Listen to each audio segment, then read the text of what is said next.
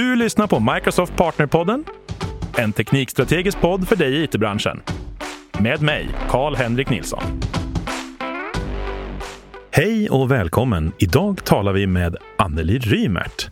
Anneli är en Microsoft-veteran med över nio års erfarenhet av sitt arbete på Microsoft. Där hon har hunnit med att jobba både på Microsoft Services och är idag min kollega och en högt uppskattad partner technical strategist här på Microsoft. Hej Anneli! Hej! Tack Väl... för en lysande intro. Du, vi ska prata lite artificiell intelligens idag. Ja. Och det här är ju lite kul, för du har inte jobbat jättemycket med artificiell intelligens tidigare, eller hur? Nej, precis. Och jag tror att det är ganska många som är lite som du här, att man är väldigt, väldigt intresserad, man är nyfiken mm. vad kan jag få ut för värde av det här och hur i hela friden lär jag mig det? Och du har ju faktiskt på, på väldigt kort tid blivit en av våra eh, skickligaste PTSer och kanske till och med skickligaste medarbetare när det kommer till det här. Mm.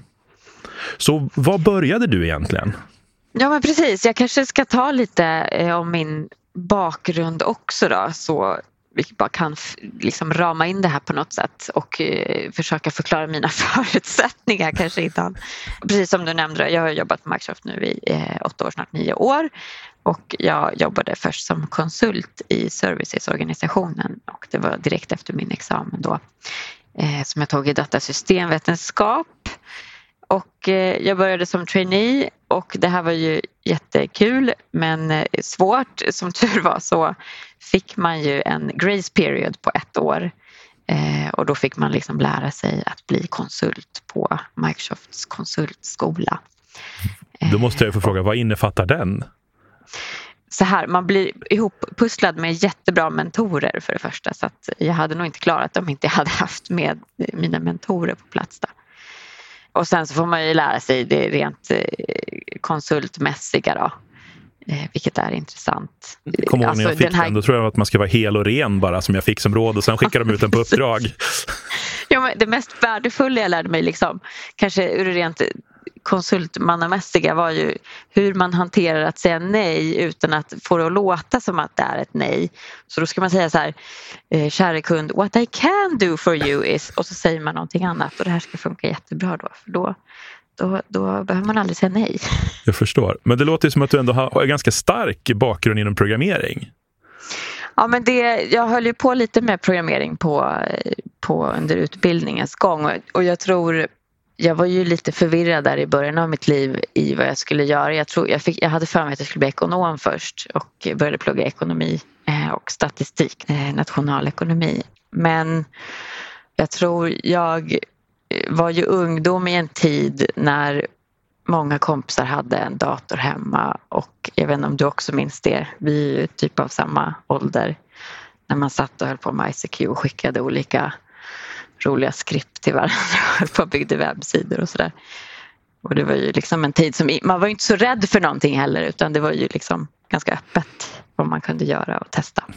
Absolut. Eh, så att det där följde med mig hela tiden så att jag var inne på ekonombanan men sen så blev det ändå så att jag drog mig till lite mer systemorienterade projekt och så på mina ekonomjobb och då tänkte jag att ja, men nu borde jag skaffa mig en examen inom eh, datasystemvetenskap istället, vilket jag gjorde då. Så att, eh, det är väl där mest som min programmeringskunskap kommer ifrån. Men för sen på services, då gjorde du Ja, alltså man har ju den här grace period på ett år där man inte behöver debiteras. Då. Man vill ju bli debiterad efter ett år så att eh, med hjälp av mina otroligt skickliga mentorer som jag fick och eh, väldigt mycket nyfikenhet så, så gick det ju bra. Så att eh, jag hoppade ju på SharePoint som ett område för att det fanns väldigt mycket efterfrågan inom SharePoint-utveckling. Då. Jag hade faktiskt ingen aning om vad SharePoint var, säger inte när. Jag hoppade på det. Men det visade sig vara väldigt intressant för att jag hamnade till slut där jag höll på ganska mycket med sökfunktionaliteten i SharePoint och då var det både eh, hur man kan strukturera data, backend, men också hur man kan få interfacet att bli liksom mer förståeligt för människor när det gäller sökresultat. Så det här blev ju väldigt kul då, så det blev mitt område. Då. Eh, men nu har jag jobbat på partnerorganisationen i fyra år. Då, så det, eh, det har jag gjort efter jag lämnade konsultsvängen. Kan man väl säga. Så det är Precis. min bakgrund lite mer. Men då låter det ändå som att du har inte haft en nu ska vi inte, nu ska vi inte förolämpa alla, alla SharePoint-utvecklare där ute, men det låter ju ändå inte som att du har lagt ner hela ditt liv och bott och levt i kod. Och ändå har du lyckats skriva en hel del ganska avancerade AI-grejer. Är det lätt ja. att komma in i det här? Är det det du försöker säga med det här? Ja, men det är det jag försöker säga. Du har fattat det rätt. Och så här. Jag har försökt vända och vrida på det här ganska många gånger, hur man ska angripa det här. Och jag tror inte jag kan liksom vara grandios nog ge tips till hur alla kan sätta sig in i det här. Men jag tänkte mest prata om hur jag har intresserat mig och satt mig in i det. Ehm, och då kan man ju kanske ta lite tips därifrån, tänkte jag. Eh, så givet min bakgrund då, så att jag, jag har inte hållit på särskilt mycket med eh, data och AI förutom att förstå lite statistik kanske från eh, en av mina utbildningar då som nationalekonomi. Men om vi, eh. tänk, om vi tänker oss då att jag, är, jag, jag lyssnar på det här och känner att ja, men det här känner jag igen mig Jag har en systemvetenskaplig bakgrund, jag har läst lite programmering, jag kanske har jobbat något år med systemutveckling eller några år med systemutveckling och känner mig ändå ganska trygg med IT och datorer. Och så skulle mm. jag känna att jag skulle nog vilja jobba lite med AI och förstå AI bättre och kunna använda de här verktygen från Microsoft som finns. Vad skulle mm. du tänka, var, var börjar man? Ja, alltså var glad att du är intresserad vill jag säga. För du har en ljus framtid tror jag. Och för mig började faktiskt allting med en föräldraledighet. Ska börja med. Det här är inte ett tips för alla att börja på det här sättet. Men, Tips men, skaffa barn. Jag, precis, skaffa barn. Och sen kommer du in i AI. Eh, nej, men för mig var det i alla fall så att jag eh, blev föräldraledig. Jag hade ett väldigt snällt barn. Eh, barnet hon sov dagtid för det mesta och hon sov nattid för det mesta. Och vad betyder det då? Eh, och det betyder att man har massa egen tid egentligen. Då. Eh, så att jag minns att eh, det var nog 2018 på sommaren där så jag började med att lyssna på han Max Tegmark. Hans sommarprat. För han är ju professor på MIT inom fysik och teknik och författare. Ja, han har väl hur mycket som helst på sitt CV. Och alla som har hört honom kan väl hålla med att han, han är väldigt engagerande och beskriver liksom allt som vi, vi står inför när det gäller utveckling av artificiell intelligens. Men det där var sånt wow-ögonblick när jag lyssnade på det som har pratat så jag blev helt liksom uppslukad av den här domänen. Har du lyssnat på något av hans prat? Jag tror till och med att, jag försöker tänka tillbaka, men jag tror till och med att jag har hört honom live en gång mm. i världen. Um, ja, han kommer till Sverige ibland. Ja, mm. ja så att jag, jag, eller i och för sig jag tror inte att det var i Sverige, men jag tror att jag har hört honom live. Mm.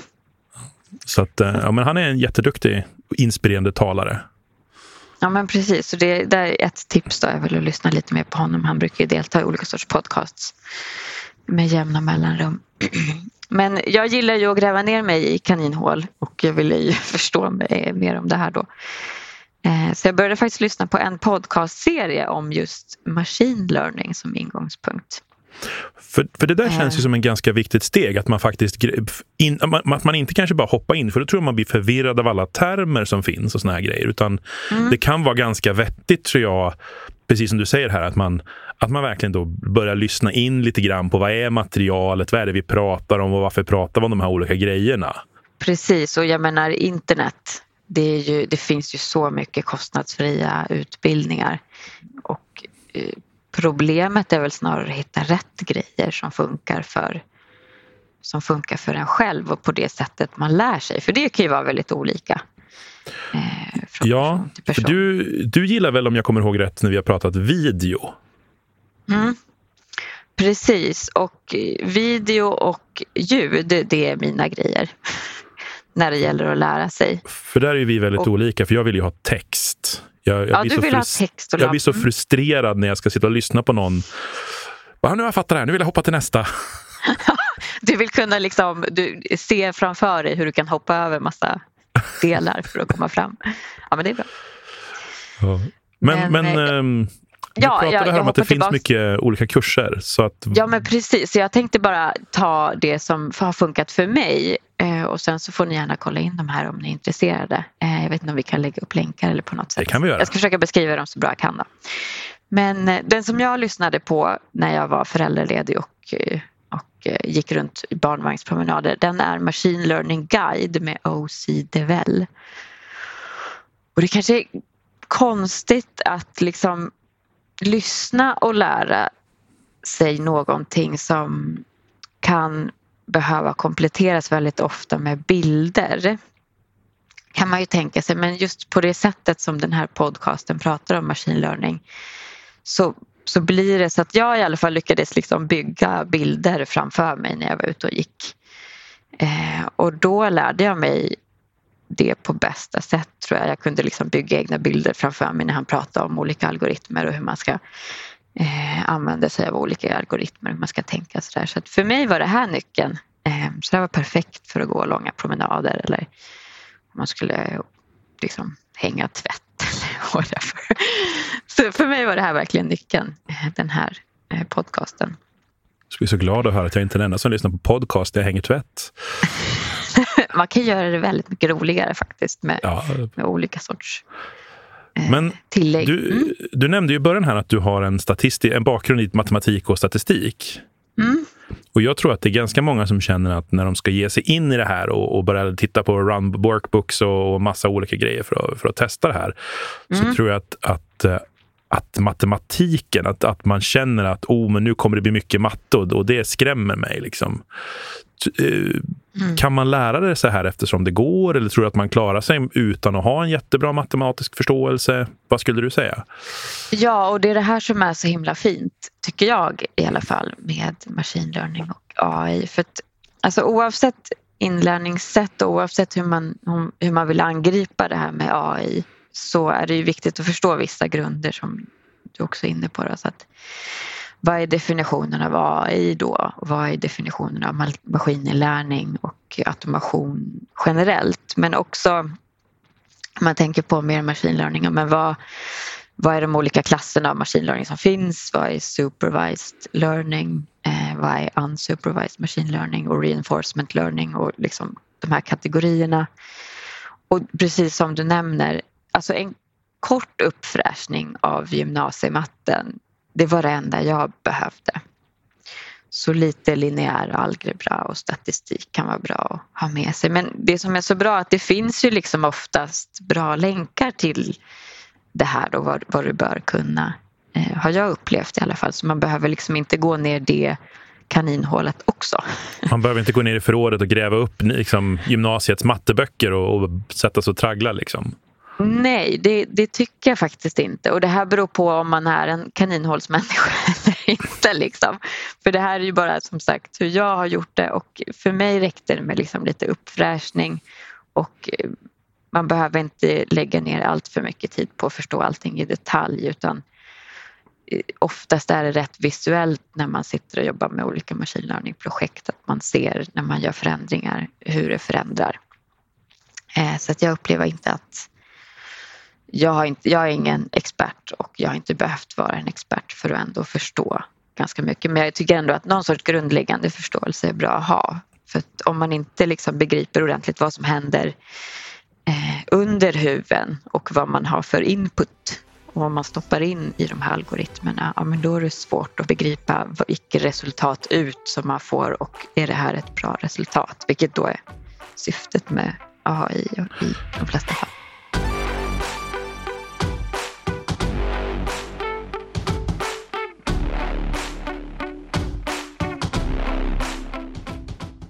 Det känns ju ändå som att det börjar bli så oerhört varierat också på vilken nivå man lägger sig. För jag menar, vi kan gå till den extremiteten att man sitter och skriver sina egna AI-algoritmer i Python eller C-sharp eller vilket språk man nu väljer. Mm. Till att Power Apps nu liksom har sina egna såna här machine inlearning grejer där man bara egentligen kastar in bilder och så, så räknar den ut och gör en bildigenkänningsalgoritm åt dig. Ja men precis. Vilket och där är mitt, mitt största misstag här i, i höstas. Ja. För det står att det ska räcka med 15 bilder för att det ska bli ett okej resultat. Ja, det, det är lögn. Det krävdes några fler. Jag lovade, jag lovade min dotter att vi skulle göra en Bamse-identifikator-app som skulle kunna identifiera ja. vilken person från Bamse det var. Ja. Så här, 480 bilder med kamera i olika lägen och vinklar senare. Så började vi ha någonting som fungerade. Bamse är svår även om han mest är 2D. liksom. Nej, men precis som du säger, alltså det är ju, det är ju eh, om man pratar liksom om de kognitiva tjänsterna som vi har i Azure i alla fall. Custom vision gissar jag att du labbade med. Computer vision och speech och, och alla de här tjänsterna. De är ju så, så tjänstifierade så att man kan ju bara ta ett API och hålla på pyssla med det och lägga in det i en power app och, och bygga en tomteidentifierare så du kan särskilja om det är tomten som kommer på besök på din övervakningskamera eller om det är en tjuv. Liksom. Och det är det som är så befriande också att man ska ju kunna göra på det här viset. Man ska ju kunna, utvecklare ska ju kunna ta liksom färdigbyggda tjänster och integrera det i olika applikationer. Men, men här känner här jag verkligen att det blir, det blir två olika typer av utveckling. För det ena mm. känns ju som att vi kan det du har hållit på med nu också och byggt olika grejer, det är att utveckla AI-algoritmer med mm. reductive och, och, så vidare. Hela de här alla olika typerna av algoritmer som finns att välja på för att skapa värde ifrån det. Mm. Men jag känner ju liksom mer att de här konsumeringen av AI-tjänster, det blir mm. liksom en annan grej. Båda behövs ju när man vill bygga in AI i en lösning. Eller, mm. eller tycker du jag tänker fel där? Nej, precis som du säger, båda behövs. Det måste ju exponeras och bli enkelt för utvecklare att plocka in olika sorts komponenter som redan är färdiga. Men sen så behövs det ju också att eh, ur liksom kvalitetssyfte så måste det ju vara de tjänsterna vara då bra nog för att verkligen fungera i de flesta scenarion. Men sen kan man ju också gå djupare inom deep learning till exempel, alltså just deep learning, så det är ju det som oftast förknippas med de här högre formerna av intelligens som just som du nämner som eh, bildanalys, Bamseanalys, och video och annan form av liksom ostrukturerad data som då machine learning kanske inte kan ta sig an. Ehm, och, och, där finns det också, om man vill liksom hoppa ner i det hålet så finns det också mängder av kurser som man kan göra där. Hur man då bygger upp ett deep learning eh, neural network för att eh, bygga sin egen customiserade katt, kattklassificerare till exempel. Men känner du att du skulle vilja hoppa på här och förklara skillnaden mellan machine learning och artificiell intelligens? Ja men precis och det, det är ju lite djupare vatten kan man väl säga. För som jag nämnde då så brukar man ju förknippa AI med lite högre former av mänskliga kapaciteter kan man väl säga. Då. Så att eh, när en människa tittar på en bild och kan säga om det är en katt eller inte på bilden. Eh, samma gäller video. Så här, det finns ju, och då brukar man säga att ja, men det är så mycket ostrukturerad data som machine learning kanske inte kan riktigt jobba med. Och ska vi vara krassa i världen om man ska gå runt och vara en intelligent varelse så är det just den här ostrukturerade datan som vi behöver gå runt och processera och det är väl det som man tänker mer är då AI och deep learning eh, framför machine learning som man kan då träna upp med givna liksom, datamängder och kanske lite mer. Huspriserna i Stockholm har gått från den här mängden procent till de här mängden procent över de här tiderna givet alla de här faktainformationerna. Vad kommer de vara imorgon? Precis, att då har du machine learning då eh, till exempel exakt som du nämnde, ja, men vi har de här parametrarna på huspriser. Det är storlek på hus, närhet till tunnelbana. Det kan vara ganska många parametrar så det kan ju vara liksom en komplex bild som bygger upp ett pris på vad en bostad kostar. Men egentligen då har man ju ändå det...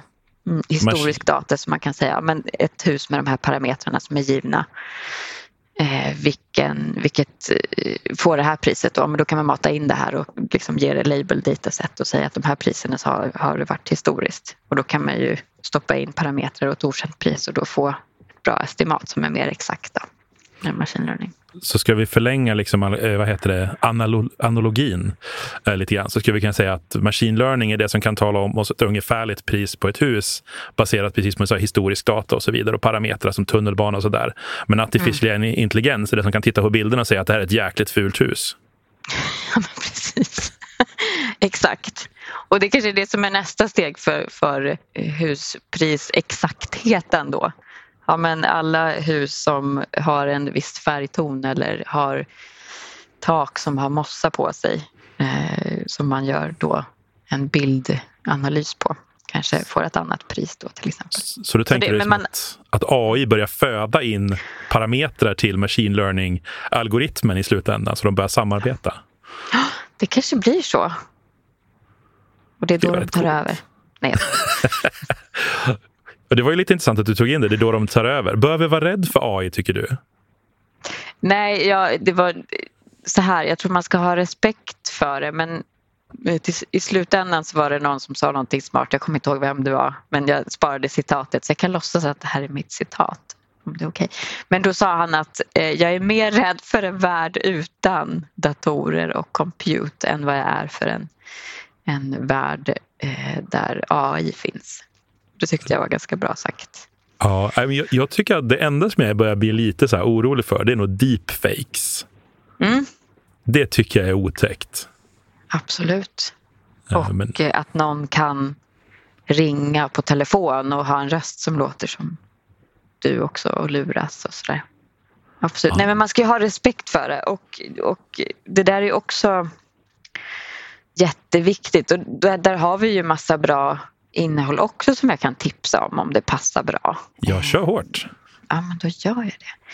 Så att vi har ju AI Business School och det är ju sån här Microsoft webbsida och där kan man gå in och titta på hur man kan angripa det här i organisationer och där finns det just eh, bra riktlinjer om etisk AI. Och det här är ju liksom kanske lite mer high level och hur man kan sätta strategier om man är kund. Då. Så varför är det viktigt med etisk AI. Eh, till exempel vad man bör förhålla sig till. För att det som man upplever är ju att om man är smart och compute-tung då måste man vara snäll, får man väl säga nu för tiden. Eh, och då, det man upplever är att lagstiftningen inte riktigt hinner med, kanske i, i något land liksom, i den juridiska domänen. Så att tills dess att juridiken springer i kapp och kan springa jämsides teknisk utveckling och computekraftsutveckling så um, bör man ju ha vissa riktlinjer i åtanke. Jag tänker liksom att vi, vi kommer att få en, en period där ingen kan dömas för någonting som har visats på video. Nej, precis. It could be a deepfake. Liksom. It could be a deepfake och där tittar man ju hela tiden också på men hur kan man det går ju att analysera vissa saker som säger att det kan vara en deepfake eller inte men, men det är alltid, man ligger alltid ett steg efter på något vis. Så ja. det där är jättesvårt. Så där kan man ju också, jag menar, som om man är, har juridisk bakgrund, det här är ju superintressant. Och då kan man ju också få en grundläggande förståelse för AI, hur det kan användas och ändå bli en expert i domänen. Så det är superviktigt. Ja, jag Men tänkte på det du sa mm, med mängden mm, av compute. Mm. För många säger ju att ja, men vi måste spara på oss mer data, vi måste ha massor med data. Men där måste ju ändå de här eh, cognitive services, för det tycker jag är, är det bästa med dem, att, att de är ju färdiga out of the box. De man tänker mm. som AI-konsument och som jag för det mesta är när jag bygger appar och stökar på. Mm. Att jag behöver ju inte samla på mig det här jättedatasättet för att kunna skapa någonting vettigt. Absolut, och det är väl också någonting man ser att det kommer ju ta ett tag innan man Eh, först måste man ju göra ett gediget arbete samla in massa data för att liksom få bra modeller. Men i framtiden kanske man inte behöver ha så himla mycket data för att eh, göra olika sorts bedömningar med AI. Men det är väl också någonting som håller på att hända då. Men precis, det finns ju massa grejer som man kan återanvända i AI-spacet så det ska man väl kunna göra så mycket som man kan. Men du Anneli, nu har vi, jag känner att vi har dansat lite runt frågan här fram och tillbaka. Vi har pratat om kurser, vi har pratat om podcasts och olika typer av plattformar. Vart, mm. Var ska man gå? Vilka, vilka plattformar? Nu kör vi lite såna här konkreta tips här. Vart ska man gå? Vilka plattformar ska vi välja för att hitta bra kurser och bra material? Ja, sluta dansa och bli konkret. Nej men eh, så här tror jag. Det finns ju, jag menar, tittar man bara på eh, nätet så kan man liksom hitta om, om, man är en auditiv lärare så kan man hitta på tio bästa podcasts om machine learning och AI. Och då kanske det är bra att börja just som jag nämnde med machine learning för att liksom bygga de här grunderna och sen så kommer ju AI och deep learning lite längre fram. Och det finns ju också kurser för dig som gillar att eh, titta på videos kanske snarare eller om man är som dig, Karl-Henrik, som gillar att liksom läsa och göra labbar och det gillar jag också. Och där finns det ju massor med exempel på GitHub till exempel. Så gå in ja. på GitHub och sök på till exempel Hands-on Labs, Azure Machine Learning om du vill liksom in och kladda med grejerna. Tänk att vi kan, vi kan länka till, kan länka till eh, Hands-on Labs Absolut, GitHub. jag kan lägga upp uh, lite labbar där. Uh, sen, jag kör ju också en hel del faktiskt. När det kommer, I alla fall när det kommer till att konsumera AI-tjänster, då tycker jag faktiskt att Microsoft Learn har varit riktigt riktigt bra nu för tiden. Man får ju upp mm. de här sandbox-miljöerna där man får leka och stöka på. Och det kostar ingenting. Och... Mycket bra tips. Jag har inte tittat på det på senaste då, men om, om du säger att det finns sandbox just för cognitive services-tjänsterna så jag tror det finns några som jag har gjort där man liksom kan testa Face API till exempel. Eh, testa Custom Vision och det. Men Microsoft Learn, helt klart, för där får man ju en labbmiljö som bara blir uppslängd i ansiktet på en och sen så får man ju konsumera den här gratis under x antal timmar. Och då får man ju jättebra förståelse för vad de här tjänsterna innehåller. Och som utvecklare om man sitter och eh, nyfiken på hur man kan använda kognitiva tjänster i sina applikationer, då är det jättebra att testa där. För jag, jag, tror på något sätt att det var mitt insteg också till att vilja göra mer och börja köra mm. liksom små vad heter, runbooks och stö, stöka på liksom med att göra egna AI-algoritmer. Att shit vad häftigt och vad bra det funkar. Oj, kan man göra sånt här själv? Sen visade det sig att det var ganska svårt att göra det lika bra själv, men, men det var en bra inspo. Precis. Och det är ju det, det enda man behöver är ju bara någon som steg för steg säger vad man ska göra och när det finns ju både på Microsoft Learn och det finns ju på GitHub liksom exakt step by step. Ja, men här ska du starta ett, eh, om du vill ha gratis vad heter det, Azure Credit för att starta en Azure Machine Learning Studio. Gör så här, alltså allting, det är liksom steg för steg, det är väldigt eh, bra för då bygger man ju sin intuition på vilka steg som behövs för att kunna sätta upp en miljö. Då, till exempel. Yes.